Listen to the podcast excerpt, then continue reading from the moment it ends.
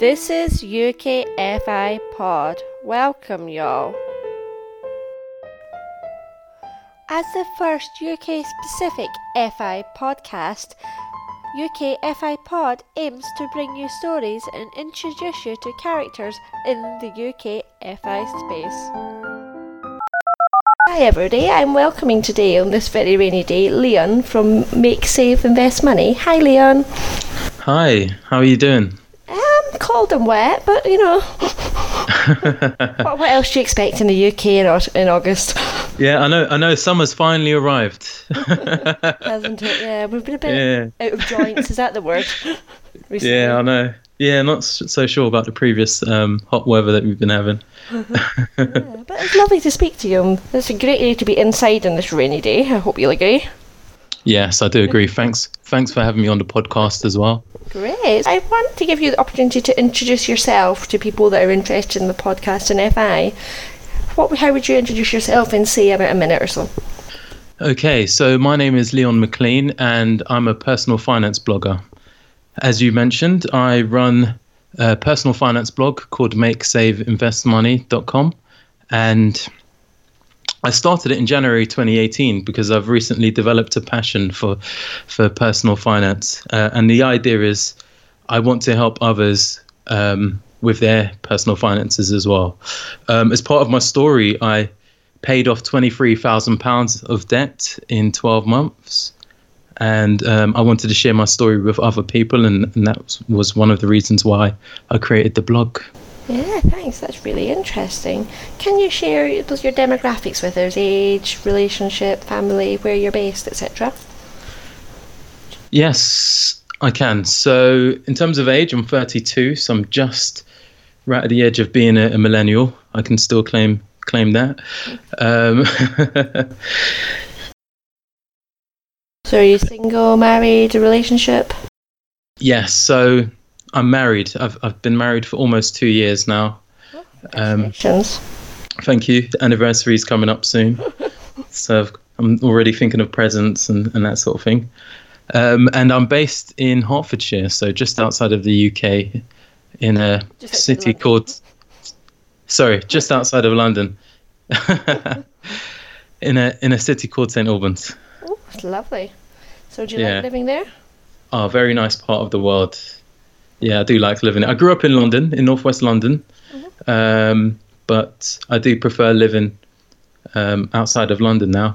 Um, plenty more trees and fields, um, and it's a nice place to go for a run as well. Um, it's it's less populated, so yeah, really enjoy it. Ah, sounds good. And as we're a, a personal finance uh, FI podcast, can we ask just a few details about money and context? Just obviously a general ballpark of what we're talking income now. I know you mentioned numbers and debt and history, and what sort of line of work you're in, etc. What are you willing to share anything in those? Okay, um, I will share some information in terms of e- income. I won't go into full details, but I earn above the national average. So does my wife. So we're we're doing pretty well. Um, I work in marketing, and I have done for the past seven years. So I work in product marketing uh, in a European wo- European role now as well. Um, and I've done that, as I mentioned, for seven years for two blue chip companies um, trying to remember the other part. Yeah, so it was your historical situation. You mentioned debt and a bit of Yeah. a turnaround or something. Yeah. So, as do you want me to go into the full story now? Yeah, but- yeah, sounds like a good idea. Okay. So I'll go into the story now. Um, well, I guess going back, it started at the age of eighteen. Um, signed up for a, a credit card and I got it. Um, and and that was because I thought at the time that credit card was almost a bit of like a a, a bit of a status symbol. I had no clue about money whatsoever, and I thought to myself, "Oh, if I've got a, if I can get a credit card, that must mean that's that's something positive." Um, and then it all started going downhill from there, really. um, uh, it was it was only a small limit, three hundred pounds, so nothing huge, and I would use it to pay for uh, expenses um, like fuel and stuff like that. But it got to the point where I wasn't paying it off all each month, so I ended up paying interest. Which of course isn't isn't good. Um, and in terms of money, as you know, we don't really get taught how to handle money and budget and that sort of thing mm-hmm. um, from from school. So you learn from people around you, and uh, I guess what you pick up on TV. So um, it, it, kind of built up from there. Um, so I ended up with more credit cards and with with bigger limits. So then uh, I went to university, and at the time I was working while I was at university, uh, getting paid quite well. Um, and one of my regrets is I probably could have gone to university and not taken a student loan, tuition fee loan, or maintenance loan if I if I just cut back on my spending. But I wanted to uh, enjoy the good life, so I was working. Plus, I had the, the maintenance loan to keep me going um, and I had quite a quite a good student life. It wasn't it wasn't as frugal as um, as most people would think. I wasn't eating beans on toast and pot noodles that that often. but you enjoyed uh, it. I had a good time, but I probably would have done it differently.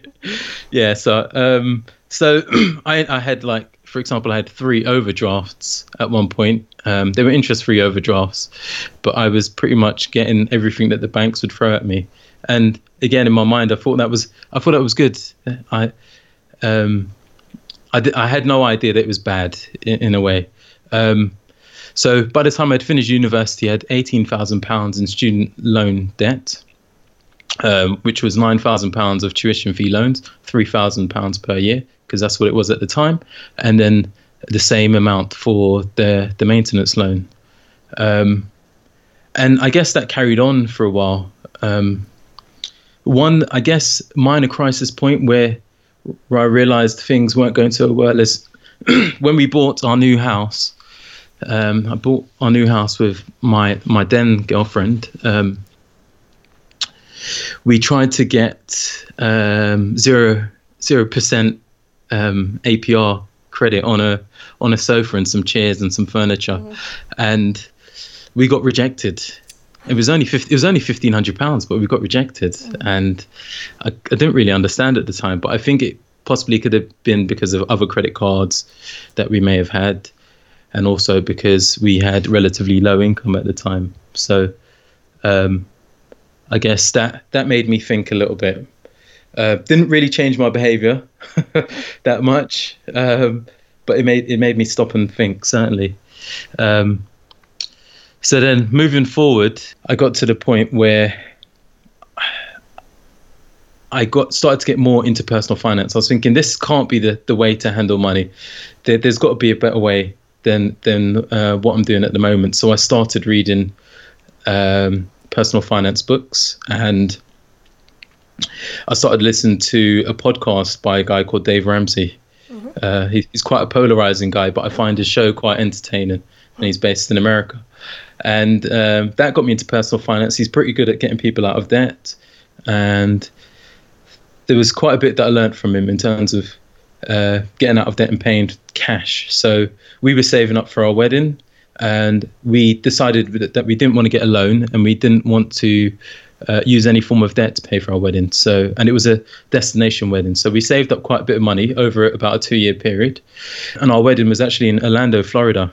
Nice yeah, which which was really nice. We had an amazing day, uh, and our honeymoon was in Hawaii as well, which was good. And we were there for two weeks. So as you can imagine, it wasn't cheap, but we paid cash for that. There was no debt whatsoever. But prior to us uh, getting married, I still had this niggling feeling that I wanted to pay off my debt because I still had student loan debt of eighteen thousand uh, pounds, which I was basically just servicing at the time, and I also had uh, five thousand pounds on a credit card. So we had saved for the wedding really early.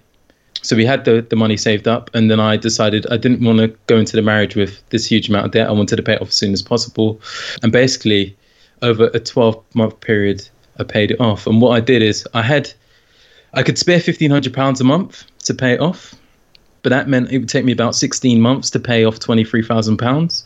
So I started thinking about what I could do. What could I sell? uh, how could I make some more money? And in the end, I decided to do a pizza delivery job. Oh. So, Yeah, so I applied for Pizza Hut, Domino's, and Papa John's. Um, Papa John's, I had no response. Even up until now, they never responded to me. Pizza Hut was the first to come back to me, so I ended up working for them. And what's funny is, about six months later, Domino's came back to me, sent me a letter, and said, "Sorry, you're not." You're, you're not the right you're not of the right caliber for the type of people we employ, which I found funny, but wasn't sure how how to take. Yeah. yeah, so it sounds like you were working a lot of hours in with two jobs and Yeah, so I was working basically 40 hours of my main job, but then I was doing 20 to 25 hours um, delivering pizzas with this other job, and that that was evenings and weekends.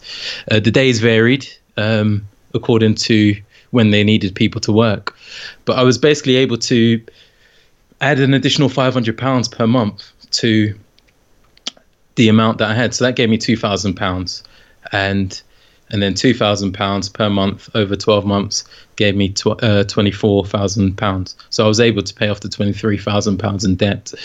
It sounds relatively easy, or but it was very difficult. During the summer, it was really hot. In the winter, as you can imagine, it was really cold. I was delivering up to 60, 60 pizzas per week as well. So that during that time, it was over two and a half thousand pe- um, deliveries that I'd made, and it was and it was tiring. Like you say, I was working a lot of hours, so sixty plus hours a week, week on week for. how long did you keep that up for? Two jobs. So I so I did that for twelve months Wow. in the end. Hmm. Yeah, week on week for twelve months, and then the actual time, the only time that I actually took a break was for our wedding and honeymoon, which was a couple of weeks in total, but that was pretty much it. Yeah, so it was it was tough as you can imagine. I was tired, but what kept me going was the thought that I would be debt free afterwards, and it was temporary. I wouldn't have to do it again if I didn't want to. yeah, and- you were prepared to do it for that. Exactly. I I was prepared to do it for that because it was only a short period of time and I'd be debt free. So now I have no consumer debt. I don't even own a credit card as well. So I pay cash or use debit card. Yeah. So uh, next question on the student loans. Was there a particular reason you chose to pay them off early?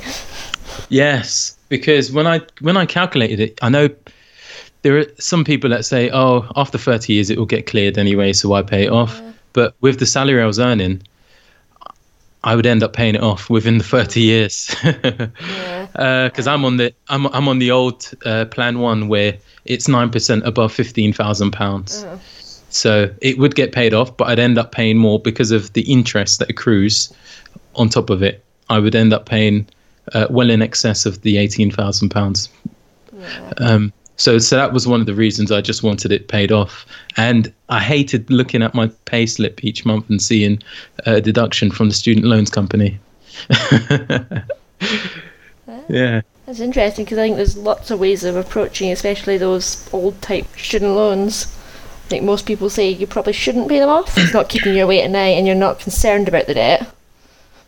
Yeah, I, I some people do say that, but for me, the other thing is I had the education. I've got the benefit of the education. Um, I did a, a bachelor degree in business management, and that's what the student loan paid for. I also, I actually um, paid for um, to do a master's in marketing as well, but I, I, I paid cash for that. In the end, um, I, I sold the car that I was driving at the time to pay for that. But yeah, I understand that some people say not to pay it off, but I think that only works if you're on a, a relatively low income. Yeah, Because of because obviously the more you earn is the more they deduct from your salary, and it'll it'll eventually pay off within the 30 years. I'm not sure what the cutoff is in terms of pay. I'd have to look into it, but you would certainly pay it off if you were earning above uh, national average income. Yeah, I know eventually mine was eventually paid off, but there was a good few years the interest rate was at zero on them. And I was like, well, in this case, one will not be paying those loans. yeah yeah that was i guess that must have been around 2007 2008 yeah, or just after yeah. yeah But I think inflation's now caught up, as you say. yeah and it's um, yeah and I, I can't remember what it was but i think it's 1.5% plus inflation or something yeah okay But either way, it sounds like you've made great progress, and obviously you're now debt free. What's your next money goal? Our next money goal is to buy a house. Ah. So to, to buy a property. Well, well, actually, actually, I need to buy a new car. Uh, I'm driving. I'm, I'm driving an old car at the moment, so that's that's what I want to do by the end of the year. But then, uh, some point next year, we would buy another house. Yeah, and and of course, we'd be paying cash for my car and um, not cash for the house, unfortunately. One day, but um, Some- but we'll be but we'll be saving up the deposit. far north, but maybe not in Hertfordshire. Yeah, yeah. I think if we were buying a house up north, that would be no problem. yeah, but but yeah, not down south. yeah. So that's Yeah. So are you interested in financial independence or?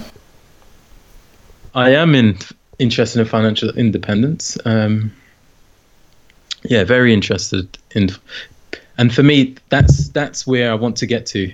Um, uh, for us, it, it's it's probably around 15 years from from today, but that's where we want to get to. The point where our passive income is equal to or greater than our current active income or our working income. I guess at that point we can decide whether we want to retire early or or choose optional retirement. Uh, because I think if I'm doing something at the point in time that I'm still passionate about, I'd probably continue.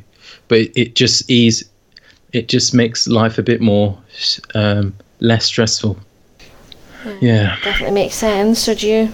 How would you describe FI to somebody that wasn't knowledgeable or didn't read a lot of personal finance material?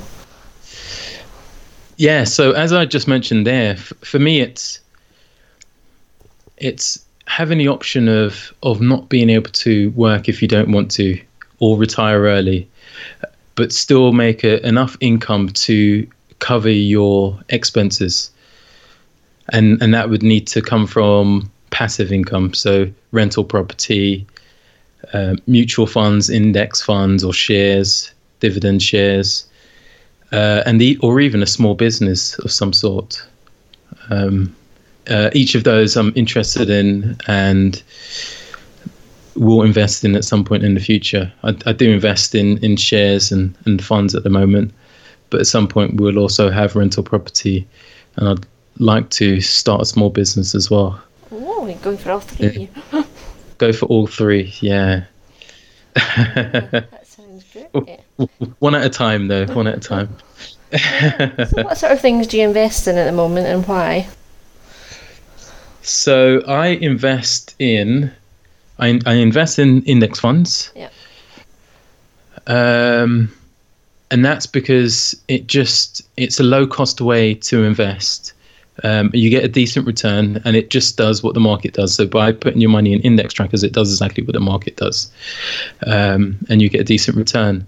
I also look at actively manage mutual funds as well, and I, I know some people are against these because of the fees that you charge, but there are one or two gems out there that actually achieve greater than the, the market average. Um, so I have some money invested in some of those as well. And then I also buy shares as well because I like the excitement of shares and I plan to hold them for a while as well. And, and I believe I've got an eye for picking shares, as does everyone else. Everyone else thinks thinks they're a Warren Buffett, but the shares that I've picked so far have done uh, well over the past couple of years, and I plan to hold them for 20 years or more. So So, I'm not in it for the yeah, I'm not in it for the short term growth. yeah, and the companies you believe in, I guess, and Companies that I believe in that will be here 20 years from now. No one knows the future, but there are some big companies that um, you would expect to still be around uh, in in 20 years time, and and those are the ones that I invest in. So they're potentially they're a bit more volatile in the short term, but you you on the flip side you also see the growth there as well, and you can also get dividends out of them as well. So. Uh, that's what I mainly invest in at the moment, and it's about 20% shares, 80% into funds. So, what's the next question is: Would you believe that financial independence is something that everybody can achieve, or I believe everyone can achieve financial in- independence. I'd like to think it is possible for most people, certainly within the UK, but I'm not sure everyone will because there are those that actively seek out the knowledge of, of what you need to do. Um, and then there are those that don't and just live life, uh, I guess, day to day. So, but I, I believe it's accessible to everyone. If we think that index investing is probably the most simple form of investing, that's that's very simple to get into. Um, you can get in, into it from as little as about twenty five pounds uh, per month to go into an index fund. Um, but of course, you need a plan. You need a plan of how you're going to get the financial independence. So this is where I am today. Whether you've got debt or you haven't got debt, and then you want to get to financial independence, you want to un- need to understand what your expenses will be at that time, and then what sort of uh, investments you need, and also the income that they will produce to to get you there. But yeah, I believe it's possible for everyone. And so, what sort of advice would you give a newbie, somebody new to financial independence, to get started? Over and above what you've already said, is there anything, any other hints or tips you'd give them? So, just to reiterate what I said there is, of course, you need a plan of, of what you're going to do. For me, what works really well is a budget as well, which helps me to track my my income as well as my spending to ensure that I spend less uh, than I make. You, you don't necessarily need to use a budget. I think it's important, but you don't necessarily need to use it. But you need you need a way to to ensure that you have a plan and also to spend less than you, than you earn. And then you need to consider the investments as well because you can save the money, you can put the money into a bank, but it's not going to generate much of a return. I think my savings account gives me 0.25% or, or something like that. I haven't checked it for a while. It, is, it isn't significant to, to worry about. Um, I only use it for short term savings, but you need to consider what you're going to invest in. Is it rental property? Is it um, is it the stock market? Um, some people are not so comfortable with investing in the stock market, or is it a small business? Is there a, an idea that you've got that you've always wanted to do, and your small business could be the the key to getting you the financial independence?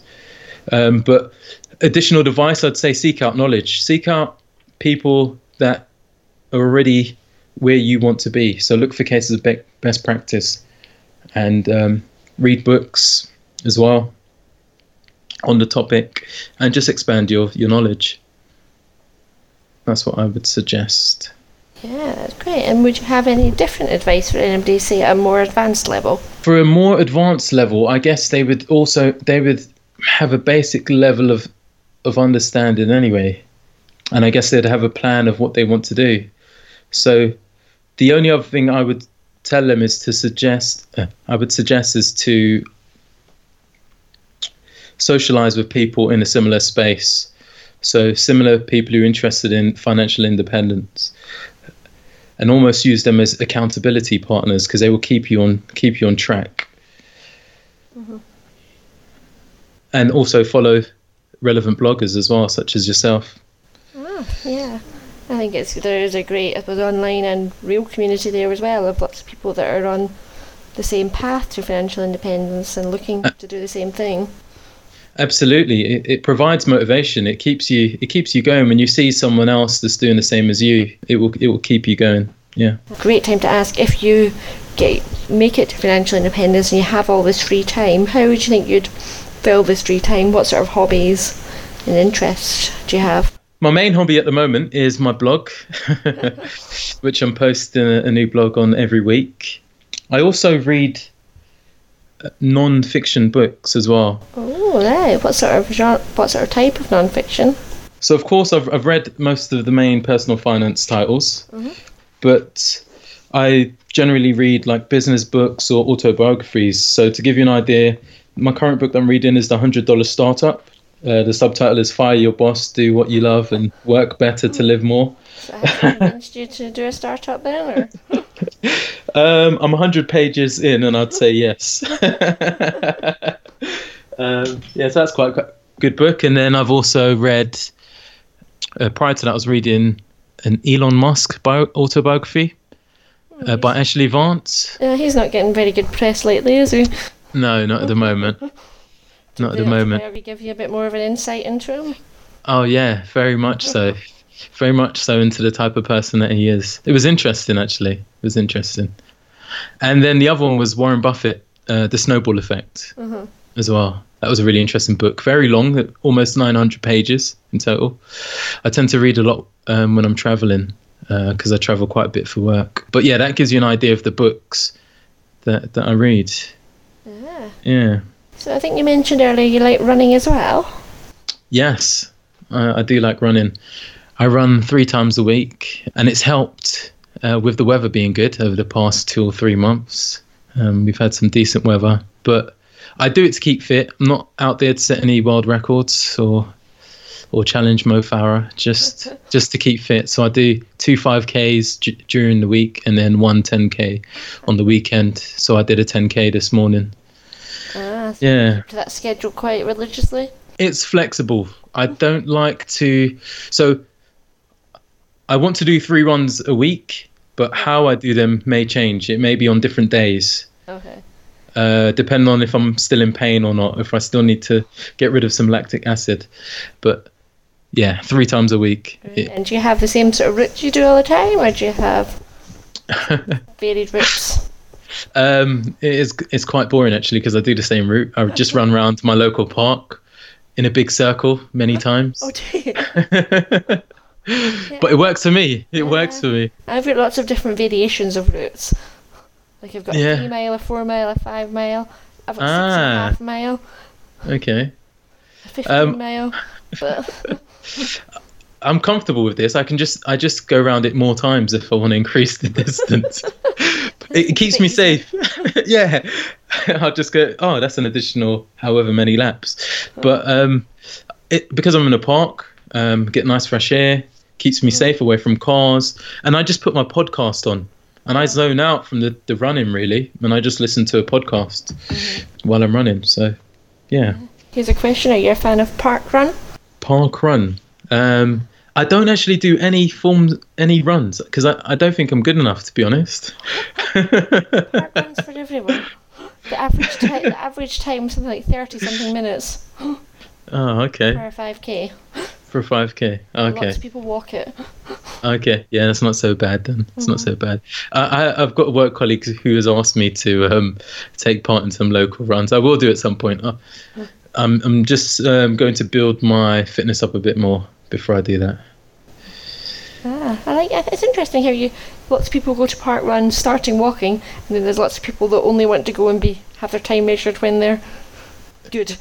Exactly. I'm quite competitive, so I, I only I only want to do it if I know I'm going to set a good time and, and do well.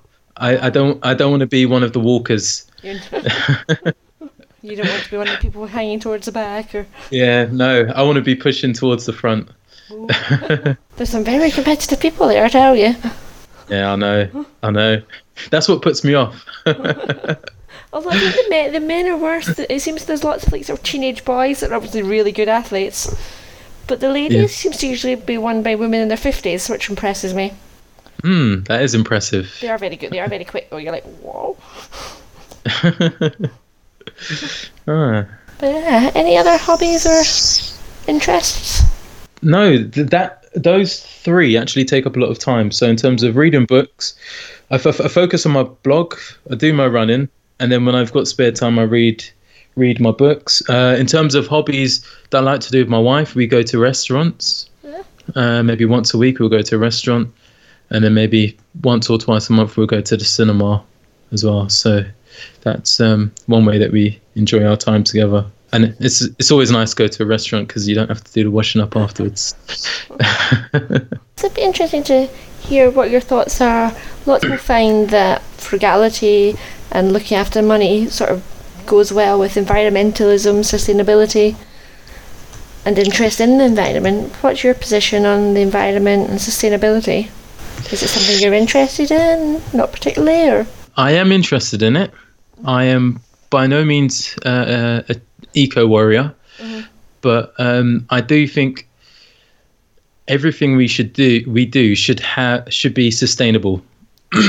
Going forward. I know we've still got a long way to go, but for example, I, I recycle as much as possible. Always separate my recycling is, is one way of doing my bit, but there are there are obviously bigger bigger problems such as uh, pollution from cars diesel and petrol cars. I, I would buy an electric car, but the issue at the moment is range anxiety, not being able to get enough range out of the car. As the range increases, I think at some point I'd switch to an electric car because the performance on them is pretty good, and obviously they're they're quite cheap to run as well. So from a frugality point, you save quite a bit on fuel. But yeah, generally there's more that we can do as I guess as a nation and as a as a whole planet. But yeah, I'm I'm definitely for environmentalism. Cool. Yeah, I think I just sort of happen to generally be more in the frugal spectrum, which just so happens to be environmental as well. And then things like I stopped taking carrier bags when they still started charging you for them. Yes, yeah, I did that as well. Even to the point that I would carry stuff out in my hands uh, if I haven't brought my bags for life in with me. I regularly see people like they've got the train back from work and then just popped into the local Tesco Metro or the little Sainsbury's, just taking their milk home in their hands now. Yeah, They're just yeah, I'm just going home, I'll just carry it. yeah, it's good. And the number of um, plastic bags that we use has gone down by such a huge percentage. Don't want to misquote it, but it's it's very high. I think it was around 80 or 90 percent. It's come down massively, which is good, which means it's not ending up in the oceans. But yeah, there's of course more we can do. I've heard the the 5p charge is going to be going up to 10p quite soon as well. Yeah, so that will probably uh, put off more people from doing that. It is embarrassing that we need to be taxed out of doing something. but it's, a, not, it's, it's the way it normally works. the government puts a tax on something and everyone stops doing it. Isn't it? Sort of driver actions. Yeah, because yeah, I guess more people are trying to avoid tax than uh, than anything else. Yeah. It's interesting thinking about society and privilege and equality and volunteering. What are your thoughts on this with society today? Do you think we're in equal place? What challenges or privilege do you think you've faced? Do you think everybody has an equal opportunity in the UK? Uh, this is a very difficult one. I don't think everyone has an equal place. I think um, in in that the in terms of reality, there is still a lot of in, inequality in in many in many ways. Uh, the challenge is how we overcome that, and if we can ever get to a point where things are equal. I'm not sure that's quite achievable, but it'd be great if we can get, I guess, readdress the balance to bring people closer together. I certainly didn't have any privilege growing up. I grew up in a council house or and a housing association house from a low income family. And also my family are from the Caribbean as well. Both sides of the family are from originate from Jamaica as well. Oh, the Windrush generation, I guess. Exactly. Yeah. My grandparents came over in the fifties. So mm-hmm. yeah, so exactly around that that point in time. So certainly didn't have any privilege growing up. So there there are there are challenges, but there there are some things that people can do themselves, and then there are some things that need to be done by um, outside forces, I guess, by communities and the government, for ex- for example. Uh, what helped me was moving out of the area uh, and having a determination to continue with my education, go to college, go to university, and just be conscious of bettering myself. Yeah, I think Um, the stats are terrible, aren't they, when you look at them? The stats are Eh, The equality stats. It do not say that the, the, a black man in London is more likely to be in jail than go to university? yeah, that that sounds about right. It's Yeah. scary, very scary. Uh, and the area that I grew up in um, at the time, it was one of the reasons they started Operation Trident because there were a lot of shootings and stabbings going on, and that was probably about 20 years ago. And it's crazy to see that still going on now and hasn't really changed. But I think for those areas in particular, what is required is education, better schools as well, because those parts of town don't tend to have the best schools or the best teachers. So you've got that challenge, um, and then also job opportunities as well. Is if even if you do get an education, if the op- job opportunity is not there, then then people find other means to to provide themselves with sources of income. Yeah, no, because I didn't know I was privileged growing up in a white middle class family, which Yeah. comfortable. That we had, I suppose, expectations built into us, Yeah, and the expectation was that you would do well, you would do this and that. And I think lots of people are just missing that. and they don't have the role models and they don't see what the possibilities are. Exactly. Yeah, I, I certainly didn't have that growing up, and it was the same for uh, my cousins of the same generation. And on both sides of the family, there may have been only one other cousin that went to university. So in terms of role models, there weren't really any role models that you could say, oh, this person went to university, they got a good job, they got married, and and I guess got to middle class status. Mm-hmm. And, and and to a point that's probably missing as well as those having those role models in in certain communities. Yeah. yeah. It's a difficult one, I agree. We're not going to solve it immediately. I think we're making progress in some ways, and maybe some are ways we're just far too slow in progress. Absolutely, mm. absolutely. But yeah, I guess again that's one of the reasons why I started the blog as well, is to to help others, and I and I hope this will obviously apply to those that seek it out. Those that don't seek out the information obviously won't be able to to to find what they need. But then I'd also like to be able to develop this further, and I'm not quite sure how is how to reach out to people and reach out to, I guess, those deprived communi- communities and and help them see see that there is a there is another way. Mm-hmm. Yeah, to develop aspirations and. Exactly. Yeah, and say that there is a life beyond where you're living right now and what you're doing, and you can achieve more in life, but you just need to go a different path and and seek it, seek out knowledge. Yeah. yeah. Yeah. Moving on. Was a rundown about your blog. I think you mentioned there who you think could get value out of your blog, who you'd like to read your blog. So, in terms of the people I target, when I when I write my blog, I, I target millennials or people that are say my age, give or take ten years, yeah. which is twenty two to forty two, I guess, and what is reassuring is when I look at the Google Analytics data, it, not sure how accurate it is, but it gives me a rundown of who my audience are. And the biggest percentage, one third, is for 25 to 34 year olds.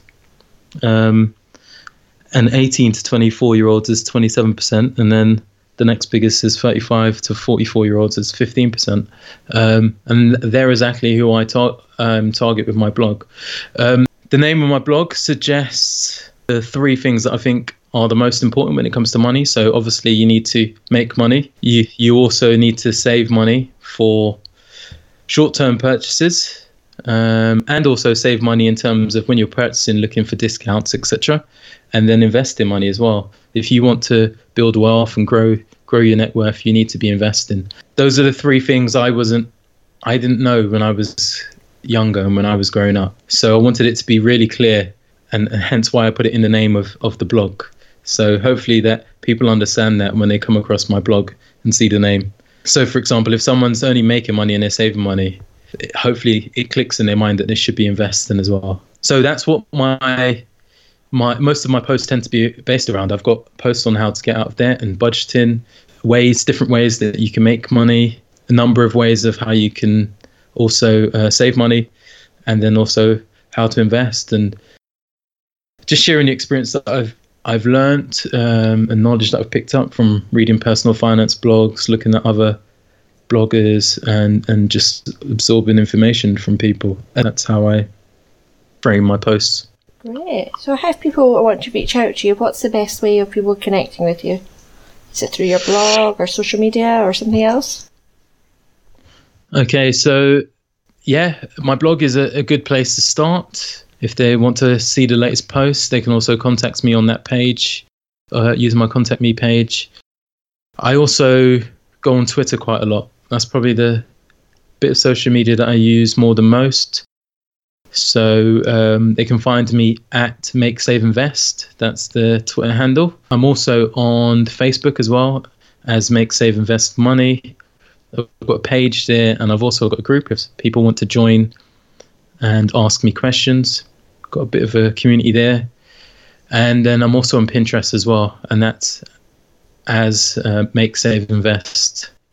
You. So now we'll to ask you the final five questions, and these are questions that I'm trying to ask everyone exactly the same questions, just to get a bit more depth of insight. Okay. Okay. First question: As if tomorrow you got a one million pound windfall, it was all yours. What would you do with it? If I got a one million pound windfall, okay.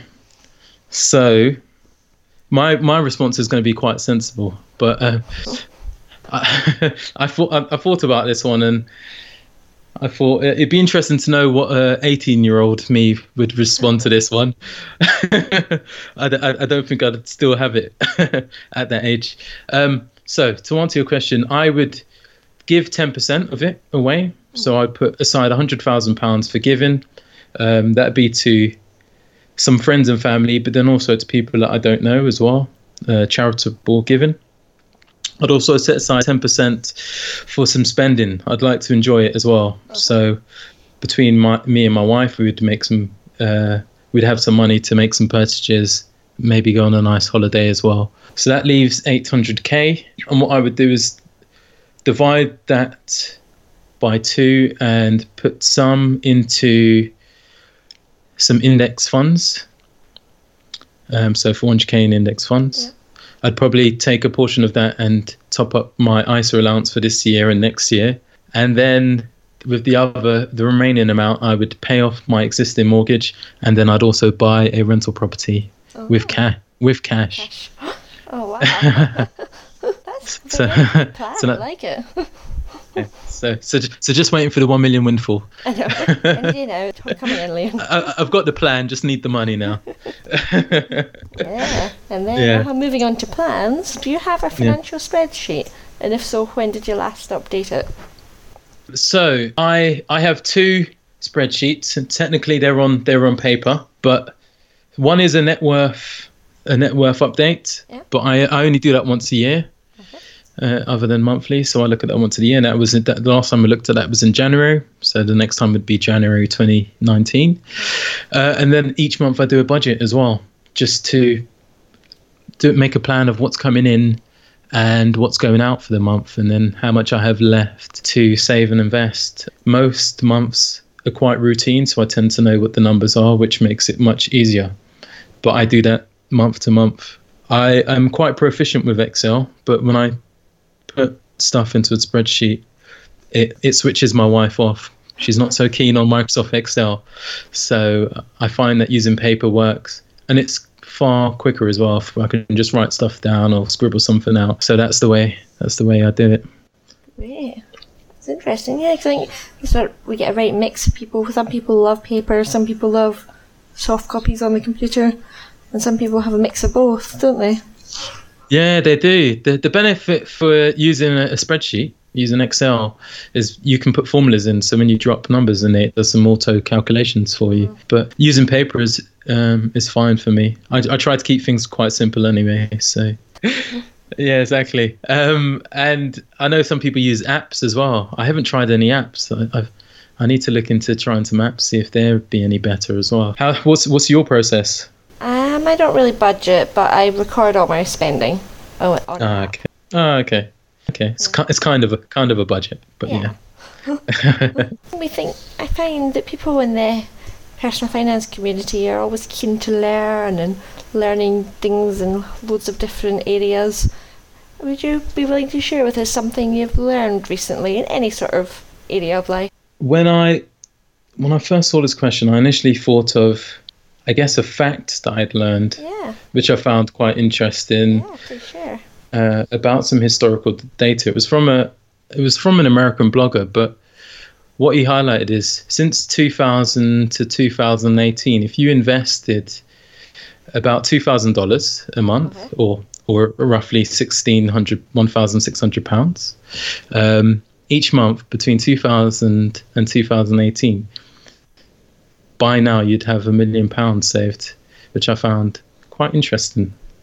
Yeah. Only in 18 years, you'd have a million pounds. Um, it, it was it's quite interesting, and that takes into account the downs of the dot com bubble as well. So I think for the first couple of years, the market was down 23% and 20%, percent mm-hmm. and then um, and then it's obviously had its ups and downs, but it's averaged out enough that you would have only put about 400k in over that time, and 600k would be growth which wow. is impressive. Yeah. And some people might listen to that and go, I haven't got £1,600 to put down, which is fair enough. But if you had £400, for example, you'd have a quarter of a million invested if you just stuck that in, a, in an index fund. Um, so uh, yeah, I found that quite interesting. Yeah, it's good. The power of compound interest, isn't it? Power of compound interest. Yeah. Yeah. And yeah, and similarly, I always find when I look back at things I've done in the past, that hindsight is amazing. That there's things I'd like to maybe do differently now with all the knowledge I've got today that I didn't have back in the days. Is there anything in particular you think hindsight would have helped you with, or something you'd have done approached differently today than you did in the past? Yes. So it's based around my story of um, getting myself into debt and getting it out. I probably wouldn't have got into it in the first place. So if I had known what I know now at the age of 18, and I wrote, actually wrote a post on it as well, um, I wouldn't have got into debt. So I wouldn't have got a credit card. And I probably wouldn't have taken out any student loans at all as well. I would have just cash flowed my way through it with what I was earning from the job that I was doing at the time. Um, the the only debt that I'm really that I'm comfortable with is when purchasing a property because you have an asset that you can still sell. So if if for whatever reason you cannot maintain those monthly payments, you can sell the asset and, and be out of debt. So yeah, I wouldn't have any consumer debt whatsoever, and that probably would have given me a better head start in life, and I'd probably have more money to invest earlier.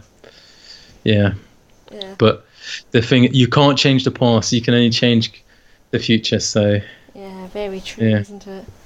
hmm Another thing, because financial independence was about arranging your life in the way that brings maximum value to you and ultimately looking to make your life happier, could you describe when you're at your happiness and take us to your happy place? Um, my happiest place is is when I'm sitting on a sitting on a beach somewhere in the shade with a good book in my hand, a non-fiction book, personal finance book, just learning about something, taking in some knowledge, and relaxing at the same time.